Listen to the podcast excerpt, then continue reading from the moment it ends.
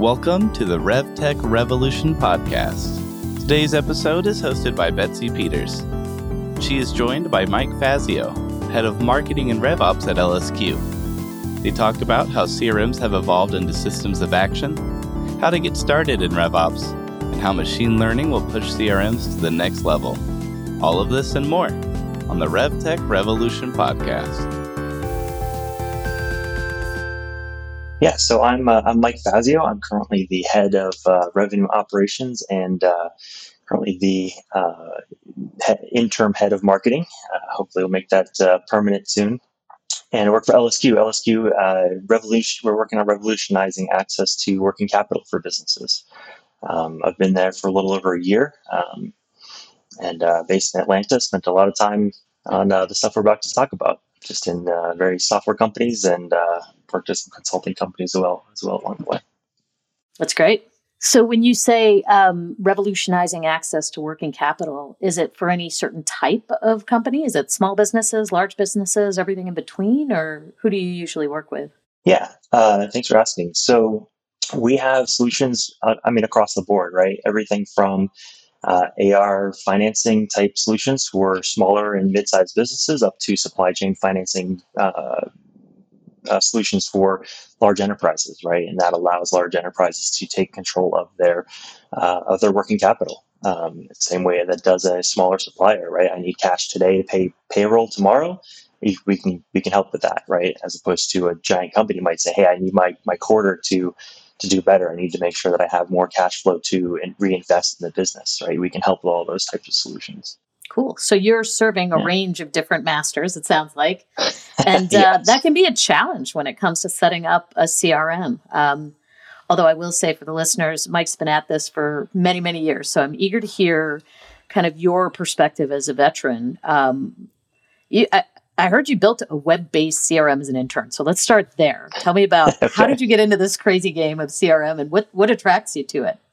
Yeah, we'll get in the Wayback Machine and uh, yeah, right, and see some crazy stuff. Yeah, so I mean, this was nothing spectacular. Like it wasn't uh, it wasn't like an early Mark Benioff by any means. Um, but uh, yeah, my my it was actually my dad was working for a software company in uh, Delray Beach, Florida, and um, and they needed uh, you know like a simple CRM type you know solution. They were just using spreadsheets and what people had in their you know Outlook.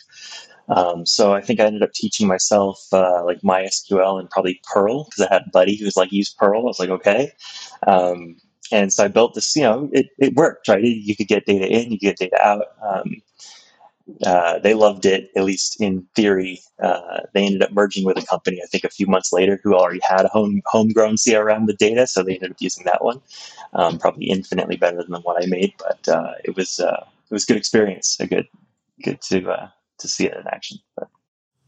Well, so it makes sense how you got your start helping out your dad, but what what hooked you? Why did you stay in it for this long? Yeah, I mean, I think that's maybe the maybe the theme of uh, of my career was uh, always being willing to jump into something new and and see what happens. Right.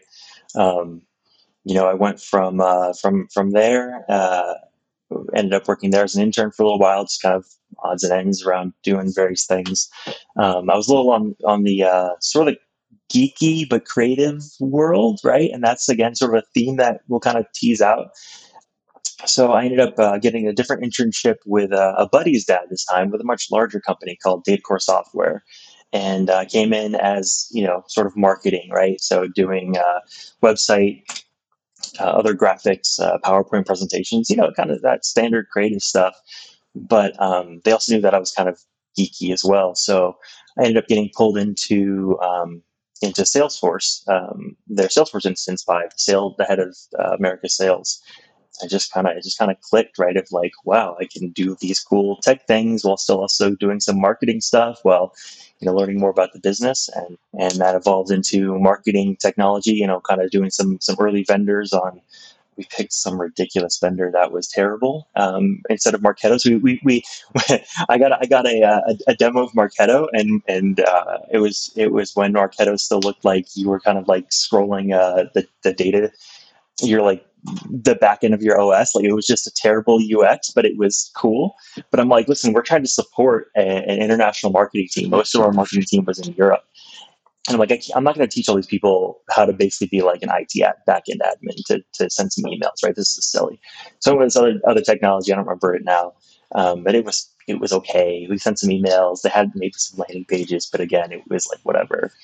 A few years later, Marketo we reached back out and we're like, okay, let's try it again. And they actually had like reskinned it, and it was like, okay, we get it now. I also had a little bit of a bigger team. I think there was probably three or four of us. And so we onboarded Marketo, and that was just a cool jump into the world of marketing automation. What does it mean to do lead scoring? You know, how do we actually get sales to be okay with the fact that we're not just going to give them a bunch of you know terrible leads all the time because we still have leads like oh I can call somebody so it's better than nothing right it's not it's not better than nothing just you know a uh, little little you know sneak preview it's not yeah sneak yeah. preview it's terrible it's terrible um, so yeah, I mean that got you a little further than your question, I think. But uh, yeah, just no, it's, it's so yeah, it's really interesting to kind of think about how things have changed from the beginning of CRM and you know kind of the advent of the digital age, right, and where we are today. So you know kind of in in your broad brush across that time how would you characterize the development of this technology and how it's helped businesses like yours or the ones yeah. you've been involved in yeah, absolutely. Yeah, I mean, you know, I, I'm probably not going to be fair to uh, any of the other CRM solutions because I've been a Salesforce person uh, unintentionally for many years and then intentionally for a number of other years. Um, and really, like it, it, it's gone from this sort of like Rolodex, like, okay, it's a CRM, it's a customer relationship management solution. You kind of put some data about your customers maybe some of your prospects, maybe do a little, you know, forecasting here or there to really this like system of like a system of record, like a real simple kind of system of record to like this system of action, right? So for me, where I've seen Salesforce specifically come in and be the most valuable part is is that it's sort of forcing this it's sort of forcing all of these other tools to give me structured data that I can then do something with you know, I can I can then I can make sure that the data all goes into the right records, the right objects, and then other you know tools, whether it's like Pardot that's part of it, or like Marketing Cloud or whatever we want to call it today, can send emails or do automations. I can do automations and do different data in, inside of Salesforce, and then I can push that data back out to like Outreach or Salesloft or one of those tools, right? Um, I can also feed that data in a nice, clean, structured way back to my data lake and let the, the data scientists do stuff with it. So, really, for me, it, that's kind of where I feel like you know the idea of CRM has come from. I think maybe what we what the name more implies to this sort of system that is in the central of center of go to market action activity. It's a it's really nice framing which you just gave that concept of like system of record to system of action, and where would you say that um, they fall today, they meaning Salesforce, on delivering on that promise in terms of system of action versus system of record? Because, of course, we're all software and we're all trying to make these things work, right?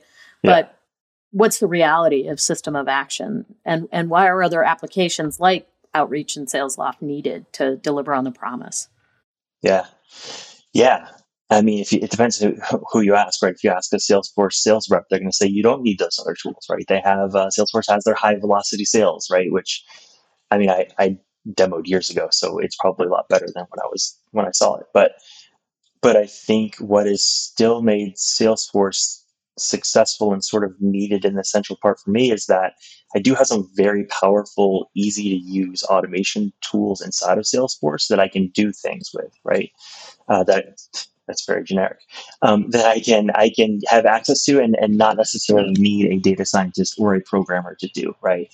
You know these really this like flow is a very powerful automation tool that I can use to you know change data clean up data automate tasks in a way that you know that then serves up the right data at the right time to these other these other tools where teams can live in outreach Salesloft or you know your marketing automation platform or you know any any number of other other tools. So, but it, you know, I think they do play. I think Salesforce does try to play in like we're the everything, but I I don't know that, that I think the strongest is that core platform play. I think um, we'll see what happens with uh, with some of these other tools uh, if they can if because you, you get you get Outreach, you get SalesLoft, you get all the other like ancillary tools that are out there that are useful, that are powerful. But how do you deal with it? I know um, how do you how do you manage this cloud of other stuff? And So like part of me hopes for a really good consolidation. Like I want Salesforce in the next few years to buy up a few of them and really make them stick and like, okay, this is gonna be perfect. But I just I don't know. I'm not sure that's so you, happen. So you like the monopolists? Is that what you're saying? so yeah, I think, until they come you asking know, for a pay for a invoice, right? send me right. Of course, of course, check, make it yeah. easy for me, but don't make me pay for it. Yeah. Um, so you've got this another theme that I kind of am hearing from you is that you've got this interesting kind of one foot in tech and one foot in marketing has been your background. And that you're appreciating the tools that allow you to not have to be super tech heavy. You get it. You understand automations, you understand structure and all of those things. But you want tools that allow you not to have to rely on an IT team, for example, and that kind of make that data move around and do what you need it to do. Is that fair to kind of summarize what you just said? Yep. Yeah, absolutely. given what you're seeing today, is there a trend where the data is starting to get abstracted from the applications, where you think about the data layer separately from a platform layer or an application layer, that kind of thing? Sure. How does your team Yeah. look at that? Yeah, yeah, I, I, I think it does, and I think that's a, a good thing. You know, you don't necessarily want me digging too much into data because I will find a way to make it tell the story that I want it to tell, um, whether that's the real story or not. Um, that's why you know I appreciate that our team has you know some data scientists, and we're investing in in that um, in that world. Uh, and I think we'll see we'll see the fruits of that, right? If, if and from the go to market standpoint, I think having it having the data as sort of its own layer managed by its own team, sort of owned by its own team, lets us get the most out of what that data is. And again, not lie to ourselves about what it's saying. From a system of action standpoint, you know, the way that I'm thinking about building a couple things internally is is you know customers are going to do certain things right? And the data team is capturing all these activities whether it's you know visiting the you know opening the application to like transactions to you know whatever customers are doing and this sort of can happen across the board for anybody right? I'm not going to be able to track all those itty bitty transactions and data points inside of salesforce. I don't want to pay for the data. I don't want to set it up. But the data lake that's what it's there for. That's what it does right? We get inputs from all the different spots. We can normalize it do some get some insights and then I want the data team to say, okay, you know, Mike, here's here's the delta, here are the changes, right? This is the change in the behaviors, right? From a first layer, it's just like, okay, give me a date, the last time that, or every time that someone, you know, whatever does it has some sort of transaction, give me that one date and maybe the, you know, so a couple small pieces of data. So I have the latest of what's happening. So I may be able to, to have an automation that says, if this transaction hasn't happened in 30 days, start sending this customer an email, right? Nurture them and say, here's the benefits of doing it. If you need any help, reach out, et cetera, et cetera, right? The second layer down is looking, is asking the data team to go and like build some models and say, okay, I have some assumptions on what I think, you know, this lack of data, this change of data means. But one, I might be missing uh, trends that it, you know, like machine learning might be able to find. Right? I had a guy, um, a buddy of mine, uh, who who I hired at a previous company, um, Adam. He came in and built this really interesting uh, tool on um, on a on a tech stack looking at Pardot activities. Right, so you could go with um, Salesforce Marketing Cloud account engagement. That's what it's called now, instead of Pardot we could use the API to essentially get the you know activities from Pardot to see how many emails you're sending and you know form fills and things like that. And so what you could do with that data is you look at like form fills, especially if you have a bigger company where you're actually getting you know multiple form fills a day or you know a number a week.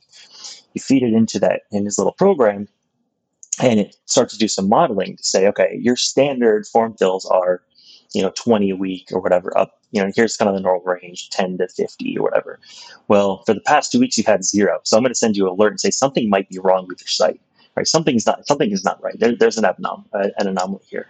So i think something even as simple as that can, can be powerful but then you add that into like you know thousands of transactions and all sorts of other customer data and you can really get um, much more actionable information from these heavier tools and then just tell us like alert us hey this thing is happening.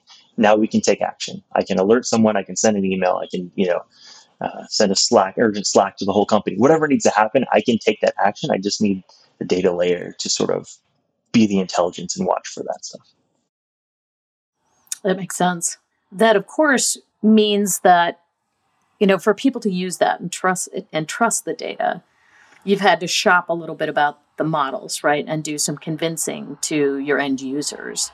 What's it like at LSQ right now in terms of your sales team feeling like they trust the data in your CRM and some of the cutting edge things that you're doing to try and enable them with insights? Um, how is that going, and and what have your challenges been along the way with data trust? Yeah, and I think this even comes into like trusting the trusting the tools themselves, right? Um, and I'm trying to think of you know, in, internally, I feel like we have a pretty strong, pretty strong trust of the system and of the data because we haven't, you know, there uh, some of what I'm talking about, what I want to do, hasn't gotten there yet, right? There's some back backend pieces we're still building, so we have a pretty s- straightforward, you know, data model in Salesforce right now. Um, but one of the big things for me, kind of getting back to sort of, I guess, building the foundation of making sure things are right so people trust it, is to make sure that you know, all of my systems are talking this, speaking the same language, right? And you know, I'm not getting these weird silos, right? Because what I can't have happen is I can't start sending out automated emails to prospects or customers that are going to make our team look silly, right? Like I don't want an email to go out to, you know, a late stage opportunity introducing a new partnership that might completely blow this big deal out of the water, right? So I need to make sure that in Salesforce, I know where an opportunity is. In Marketo, that or this Marketo used to have, um, in Pardot, the um, Pardot knows where that opportunity is, and so does Outreach and all the rest of the tools, right? So that when we're building automation, we say if something is in one of these staged opportunities, do not send this email because that is going to sink us, right? So ensuring that you know our data is not going to um, to make us look silly is sort of number one for me in in trusting, right? Um, in any sort of automation that we're building. I think that just goes like that just goes a long way. The, the other part is making sure that you know we're dealing with uh, duplicates well. So uh, you know we have you know we, we deal with a bunch of referral sources, and when you get that kind of thing, it's like you know it's just like it's just like territory management, right? Like you can't you can't be messing with a salesperson's commission trick because you let this sale this source kind of re come in and it was already assigned to this person but this person didn't didn't know so they started working with them and now what happens right? Like that kind of thing. You know i think i think making sure we understand as sort of revops leaders that our decisions and what we build inside of our uh, inside of our platforms has real real real world impacts on people's jobs and how they work and the paychecks they get at the end of the day. So that's a little bit of a roundabout way to kind of get back to your your point there, but I think um, it's a big it's a big thing that I think about making sure people trust the data and the and the tools. Um, it sounds like you've you've touched on this, but just to dig one layer deeper, is there any way to have trust in the data without like a really rigorous data quality program that you put in place?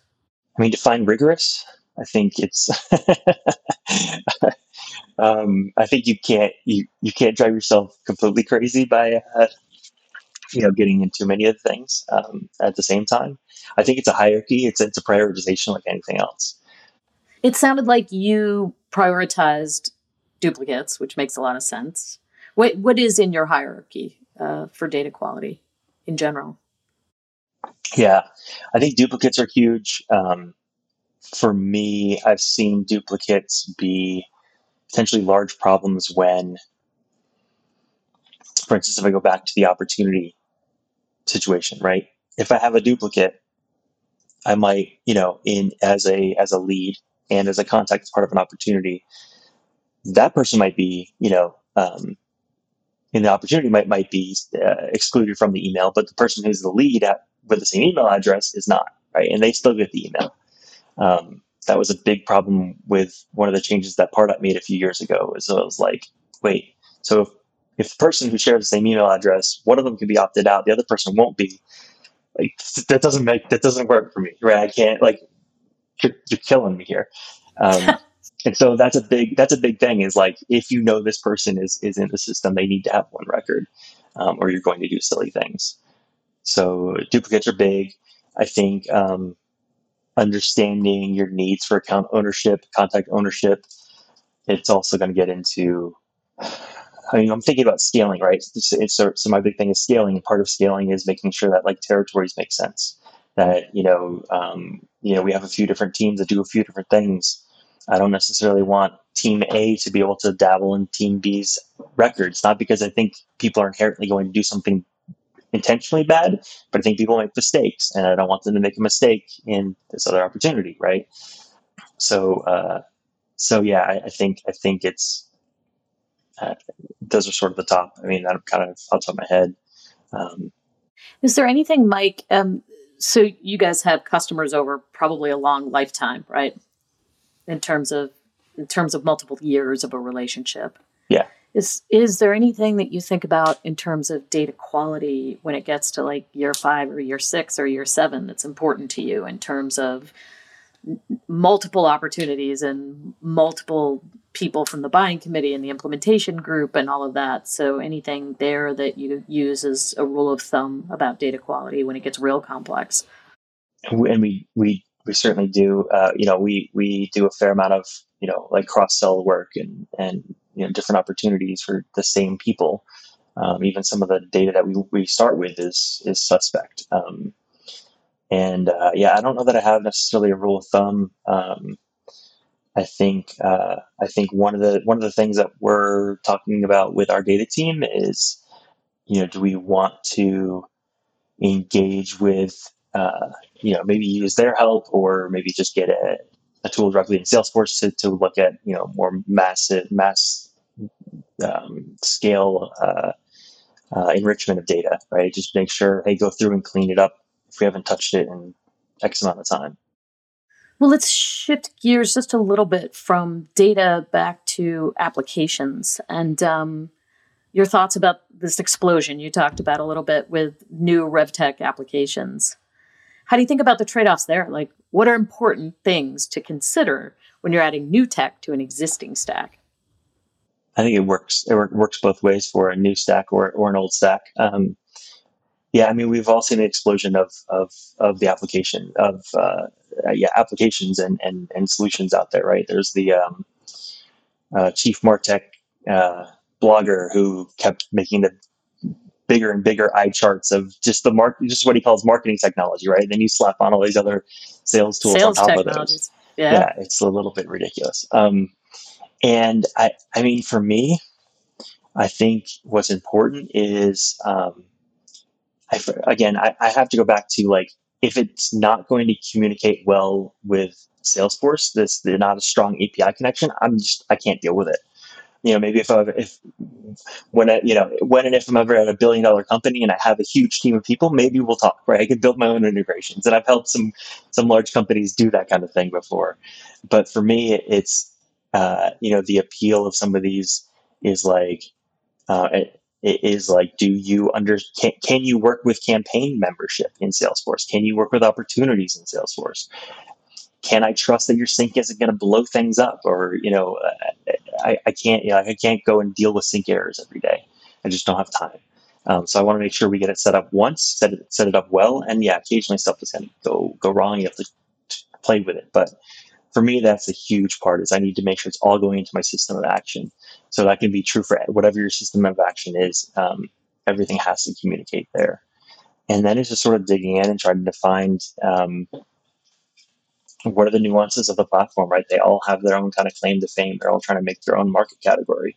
You know, I've demoed uh, 6sense and and Terminus and um, and Demandbase and ZoomInfo, all for sort of like you know marketing uh, targeting for advertising and, and abm plays and intent data and they all have their own thing right and uh, and it really comes down to what is your what is your business vision you know what is the business trying to do um, and does it fit for what what those uh, what that platform is is focused on on providing right for sure as you're going through those you know demos etc in the back of your head, are you thinking about, okay, how could I leverage existing technology to do this by moving data around better? You know, like yeah. what do, what are your what are your thoughts around that? You know, as we've as we started off, like I'm I'm a I'm a tinkerer. Like I, I like I will build my own stuff just because it seems kind yeah. of fun. That's obviously changed a little bit, you know, as I've gotten kind of higher up and I can't like spend as much time getting in there, although I still want to go build some flows and do some stuff. Um, so that's where I start personally. Is like, okay, what what is available to me, right? Especially knowing that I have these large, you know, you know these powerful tools already. Can we do what we needed to do? But then I then I needed to ask like, is that scalable? And am I going to, you know, be mad at myself in a year when I realize that I built this thing and now we're stuck with it and it's not great?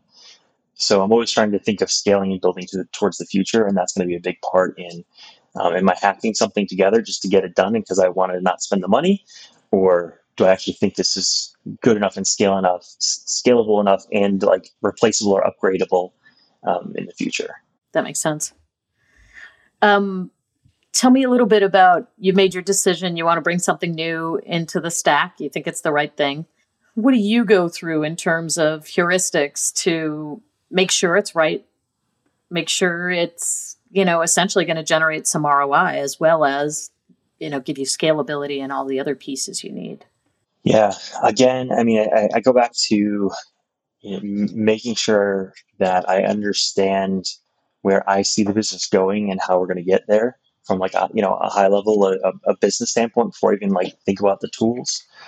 And then obviously, you know, I do I I, I, I try to get as many demos as I as, as I can you know stand. Um, I try to ask as many hard questions as I can to the sales team, knowing that they have their their script and they're going to paint things in a certain light and try to drive you to certain answers. Um, but I really just try to like get past. Okay, like you're acting like my friend right now, and I appreciate that but I need you to tell me the truth about what this specific technology thing is. And if you don't understand it, we're going to have to talk to a solution engineer or someone on your your uh, your support team.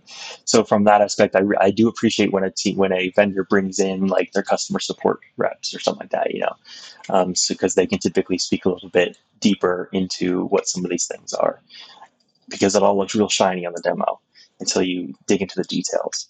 And then if I can find anybody in the community, and a part of part a big part of this is like is, is community and, and trying to figure out okay what what have you seen? What have you you know where have you fall where is this falling short for you? Where is it excelling for you? And again trying to fit those things into you know my my business priorities. How often do your requirements when you begin a journey like this evolve?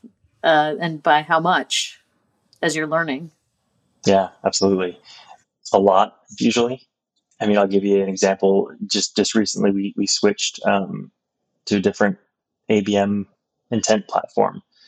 You know, I thought I wanted something a year ago, and it didn't turn out to be. You know, the, the platform was a little lacking, sure, but it was also just different than what I think we really wanted. Um, as I went through, you know, a couple of other big platforms, I, I, I started seeing that what I was looking for was actually more of a sales platform um, than just sort of like marketing, you know, by itself.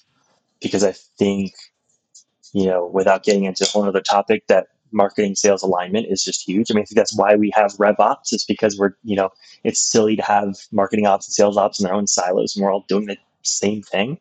Um, especially with data, 100%. like we're all using it's. It all needs to be together, right? Right. And so, uh, so yeah, I think I went in expecting kind of one one thing, and came out um, much with a with a, a, a tool that that goes that goes uh, closer to again where I think the the business vision uh, is taking us. So, just to backtrack a little, tell me about how RevOps became a thing at at LSQ, or was it always? You know, how did you get that alignment? Yeah, so I, I it's a funny story. Um, I sort of did it from the outside of LSQ. Um, so before I, I, I, joined, my buddy has been uh, working at LSQ for um, five or six years.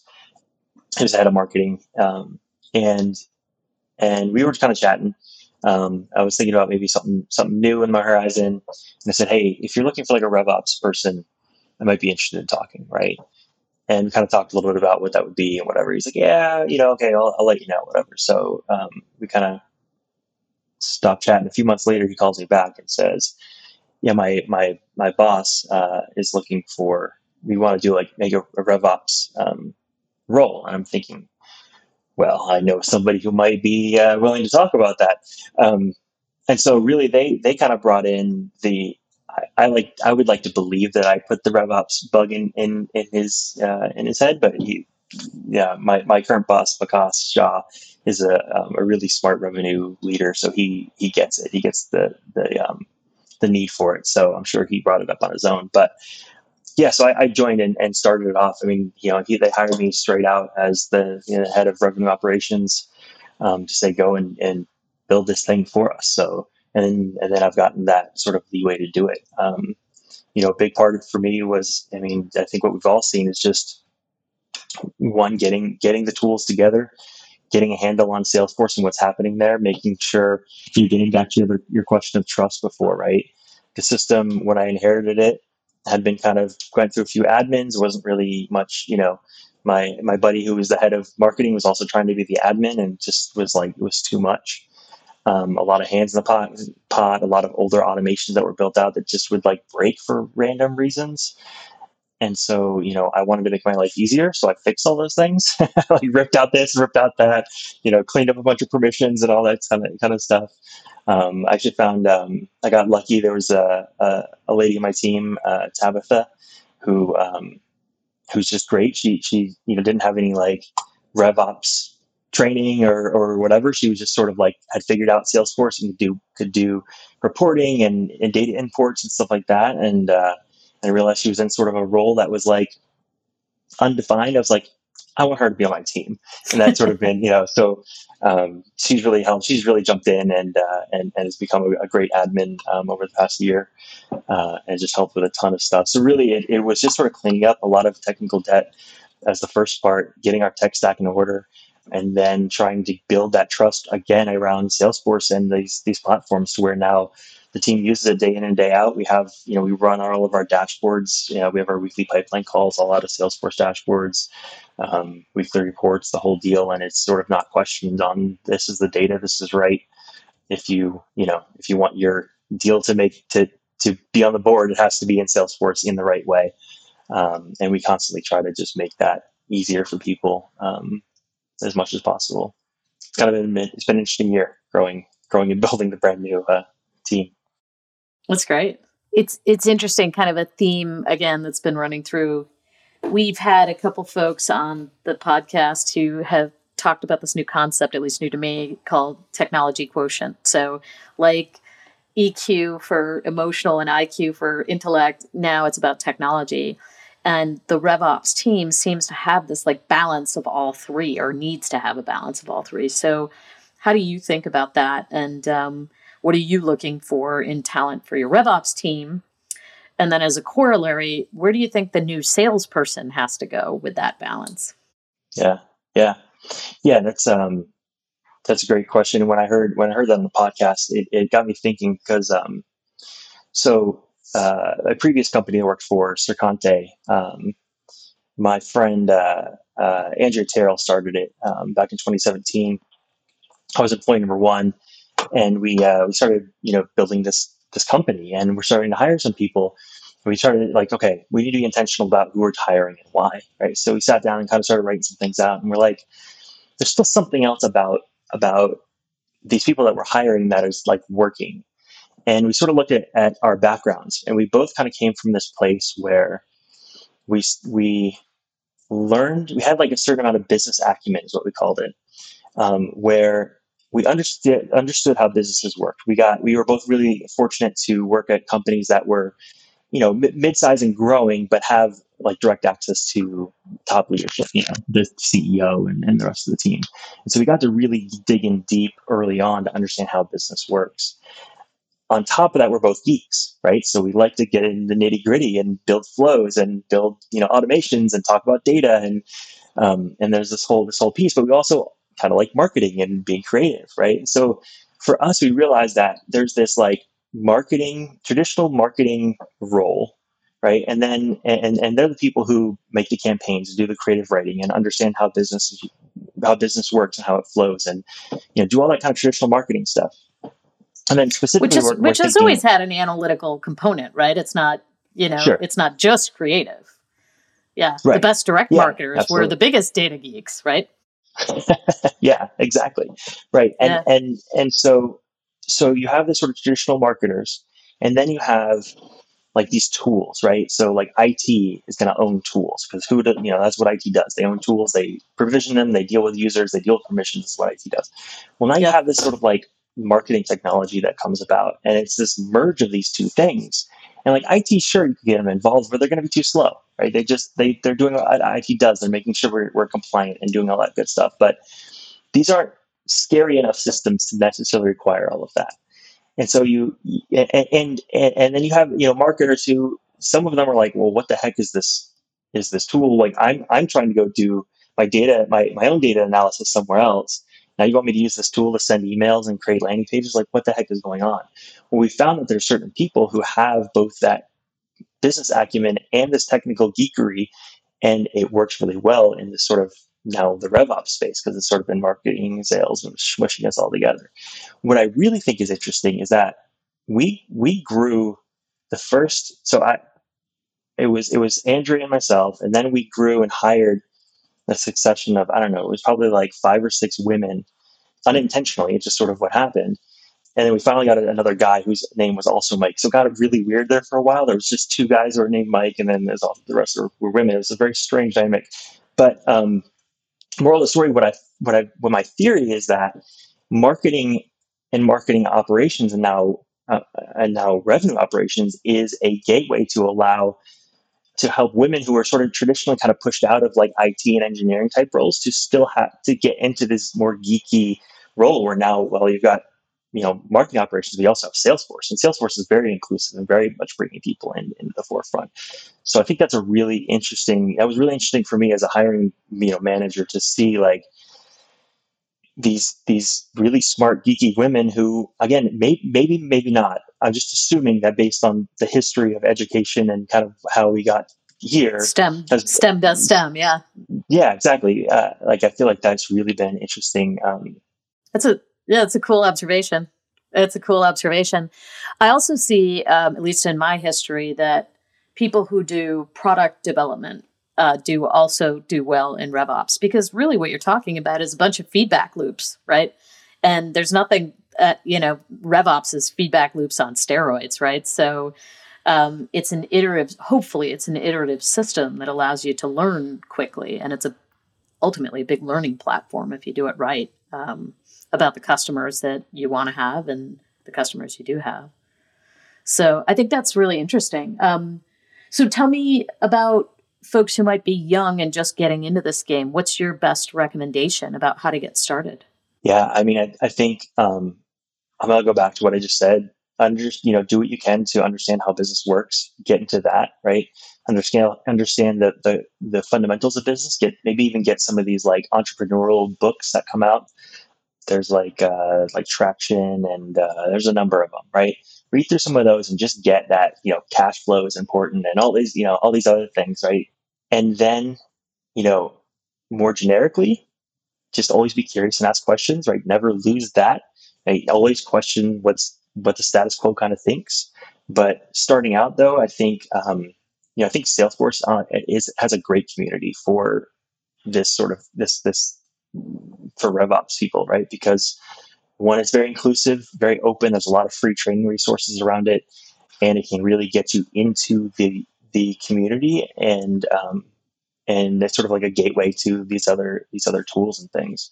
So um, yeah, I would say understand how business works. Get into you know get into Salesforce and find some other of those kind of free trainings. I I feel like Salesforce is a really a really solid platform to start. So I don't know. That's Yeah, kind of what I got. I think that's uh, I think that's excellent advice, and I totally agree with you in terms of their approach to the market and developing community and making sure it's an inclusive community. So that's a huge plus for Salesforce, as far as I'm concerned. Yeah. All right, now I'm going to ask you to be a futurist. So, like, let's fast forward five years. Yeah. is data its own layer of the tech stack? Uh, what else are we thinking about when it comes to applications or platforms or sales and marketing and all of those things? What's your predictions about the future? Yeah, um, I think um, yeah. So as far as the as far as the future goes, right? I, I think I mean I think data is its own layer right now. I think it, it's only going to continue. As far as what that looks like in five years, I mean, I think there's just an interesting thing. There's this idea of, of machine learning and building models is going to be more more commonplace to where you know it's going to be like okay well what does the model model tell us that we need to do right now right you know if you look at like 6sense right they they're all about their machine learning model um, that looks at you know we think that uh, your prospects are in this stage of the buying cycle right now. Right? like that that to me i think is really interesting and if you can take that even on your own your own data i think that'll really help you win just to, to, to pull out you know customer retention you know what are your customers doing before they want to leave? How long you know what are your customers doing when they stay? How do you encourage that behavior because i think that you know revops can't just stop at close won opportunity right? So we got to make sure we're thinking 100%. about retention and, and cross sell and again like what what you know how do we bubble up and see what the right cross sell opportunities are um, and get that in front in front of us? And then um, you know and, and and continuing to to dig into seeing you know maybe ripping the data out of out of crm dropping in the data lake and giving us a better idea of what what are our best chances at, at success right i think there's the external data models like salesforce's einstein and you know obviously they mentioned 6sense has their deal but i think if you can have your own model i feel like that's going to be even more powerful um, and i think that's going to be more accessible yeah everybody's customer journey is different right so having having something train on big data versus your data is important. Yeah, and, and, I think both of those tools promise to use your data as well. But I just, you know, I don't know. I think uh, I think the real key is in five years will be you'll still want some sort of a data scientist or someone to give you an idea of, of like, are you on the right track? But you'll be able to do a lot more of it yourself, right? Um, you won't need a whole engineering team to build these things out. It'll be more like a like a Salesforce flow kind of idea, right? Like it's it's technical. You need to know what you're doing, but a lot more people can get to it. Sort of, you know, democratizing big data access. At least is where I'm hoping. Right. Yeah, it's interesting. I went to an O'Reilly conference on AI three years ago and went to the Microsoft booth, and they said by 2024, which was his prediction, you will be able to open up Excel and all the data models you'll need will be in Excel. I was like, all right. so clock's ticking. Good, good promise, right? Like, let's get going, yeah. guys. Yeah. Anyway, yeah, yeah, yeah. When you do a prediction, you got to do twenty years because then you can say anything, and it's like, well, maybe, right, maybe right, right, right. Absolutely. Then you get then you get into the realm of science fiction, which is more fun anyway. exactly. All right. Um, anything else that you'd like to leave the listeners with in terms of encouragement? Because sometimes it can get um, you know, it can be a slog getting getting your yeah. salespeople to trust you and getting the data quality issues slain and you know all of that. Any any words of encouragement for somebody who's been there, done that?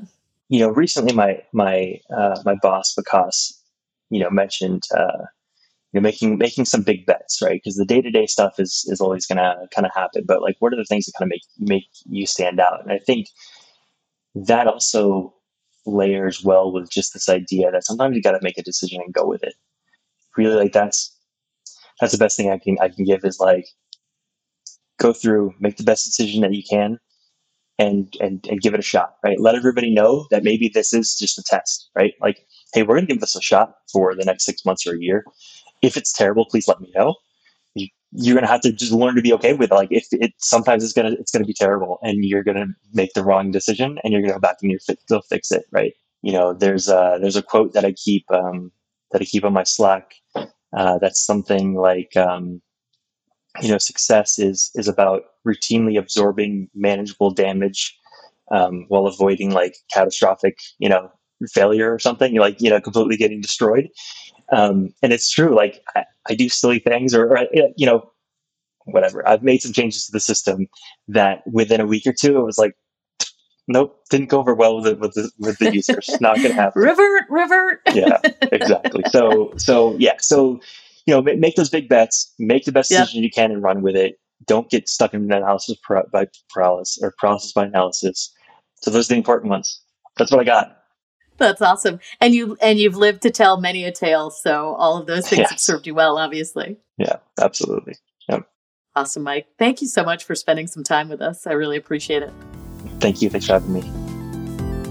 Thank you for tuning in to the RevTech Revolution podcast. If you enjoyed this episode, please don't forget to rate, review, and share this with colleagues who would benefit from it.